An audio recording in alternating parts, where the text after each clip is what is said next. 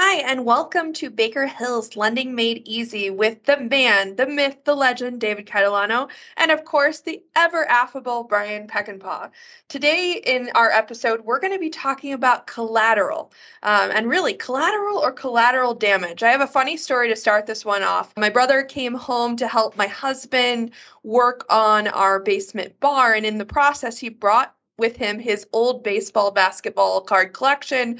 And between my brother and my husband, I felt like I lost them for hours in their like boyhood youth, talking about like the value of their different cards. They found a Kobe Bryant that they think is worth a lot of money, about five thousand dollars according to eBay. And, and one of the things that they they got talking about is baseball card um, trading. Is it still a thing? And I, I, would say you don't see a lot of baseball card trading in raw form, but there is a growing uh, group of uh, people using NFT baseball cards to collect different uh, baseball cards and different sports memorabilia digitally. So then the question kind of um, piqued my interest. We I googled a little bit about NFT baseball card valuation, and there was a whole kind of article around baseball cards being potentially used as collateral in a digital format in tomorrow's banking space. So, Bryan, David, fun topic. Thoughts on baseball cards as the new collateral? Well, first things first, I think we need to schedule when we're doing a podcast from Ashley's bar. That sounds like a great live location. Know, I collected all kinds of trading cards as a kid too, and I got them in some of the the latter stages of you know the last big boom in cards for a long time they weren't worth the paper they were printed on. Now maybe they're back. I could see the same thing happening in, in NFT. I mean, David, I, have you bought one yet? No, I have not. Yeah, yeah and nor have I. And I don't have any plans to, at least in the near future. I'm still not entirely sure, you know, what it is we're getting out of it. I think there's a lot of evolution that's necessary in this world to make them a real viable asset, if you will, something that's not just completely speculative in nature because at the end of the day i'm not actually buying the image or buying the video. Those don't live on the blockchain like the nft itself does. You're buying the link right? And anybody can have access to that exact same digital file which makes it a little bit unique as you compare it to art or baseball cards or the things in the physical world where I can never get an exact replica, an exact copy. If I have a Van Gogh painting, there's only one Van Gogh painting. It doesn't matter if you have the world's best artist replicate it with paints made to match paints that were available in Van Gogh's time. There's only one Van Gogh. I'm buying that uniqueness. I can't create an exact copy. Whereas some of these NFT images that have gone for millions of dollars, I didn't actually buy it. I bought the link to it. I bought proof that, yes, I'm the one that paid for it but anybody that wants to has access to that. Was it the I think it was the second most expensive NFT was from Beeple, I think, that sold for 30, 60 million dollars or something crazy. You can go on Wikipedia and see it. what are you paying for? Well, you must admit the original Van Goghs are worth more than the printed ones. Correct. So if I take because an original Van exactly Gogh, and I hang it on a wall. That's my original Van Gogh, all $36 million of it. So I, I really think from a collateral perspective, an NFT is going to be probably not unlike other collateral, meaning it has a cash flow and a value to it versus just a market that the last purchase price of the asset was $30 million. Does that mean there's another buyer there? How deep is that market? Because from a collateral perspective, how quickly can I turn it to get my money back and wipe out this debt? You know, ran into an interesting use case for an NFT. So there's a the world's greatest blues guitar player, Joe Bonamassa. Matter of fact, I just saw him on concert on Saturday. He actually recorded a song, created an NFT of that, and the NFT contains the master recording of the song and the publishing rights. I can buy that NFT and I become a publisher of that song. So if you want to play that song, if you want to use that song in your commercial, you've got to pay me for that.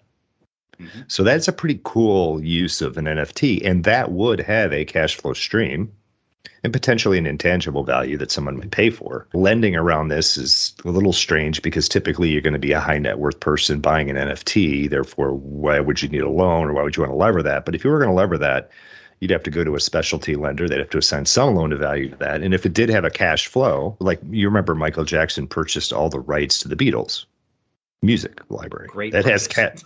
Yeah, and that has Best cash purchase flow. ever. Let's just say it right now. Very has, smart man. that has a cash flow attached to it, and you can do a loan to value against that cash flow. Yeah. Um, but you know, a little different than the picture of an ape exactly. or you know an artist rendering that I can get online. So I'm still unsure as to how I would use the ape as the mm-hmm. collateral, unless I was just getting the per personal guarantee of the ape owner, which would be a high net worth individual because typically those are relegated to rich people and you got to wonder why. Because i think the article i saw there was a borrower that he got a like a 5% interest rate over six months. Why would he want to borrow at such a high rate for such a short period of time? What's going on there? It's kind of a unique scenario.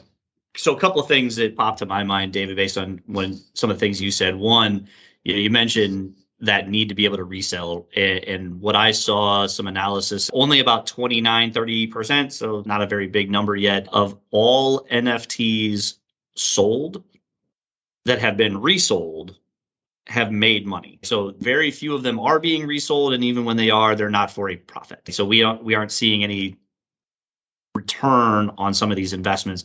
Your example of using the NFT to represent something tangible like publishing rights, the, that I can see. We're just not there yet. So much of this is still focused on I'm buying a video and all I'm getting is the video or I'm buying the the art and all I'm getting is the art. I'm not getting the publishing rights or anything associated with it. As that expands, I as an example could see it ex- expanding into titles for a house, for a car as an example where the NFT represents the ownership of the physical asset you, you start expanding and going down that path, it becomes really interesting very quickly.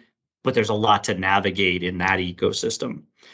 You also talked about that high net worth, and that's probably the scariest thing to me. Is you look at the world of cryptocurrency that we've already talked about, which is how a lot of these things are being purchased. A lot of that cryptocurrency is still used for illicit purposes. And you look at what are my challenges when I have a lot of potentially ill-gotten gains in cryptocurrency or even legitimate gains in cryptocurrency you still run into that challenge of turning it into cash. How do i turn it into actual dollars? And i think we're going to see a lot of potential fraud potential money laundering come out of this as well if traditional banks choose to accept it as collateral because I can use that cryptocurrency to purchase any number of these NFTs still in that kind of anonymity and then turn that into an asset as collateral to get hard cash from a financial institution.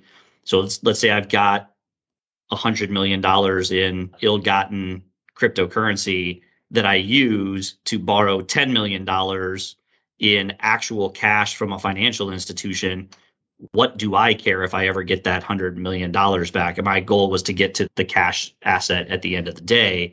And this gives a, a new avenue to doing that should uh, these be accepted as collateral towards a traditional loan.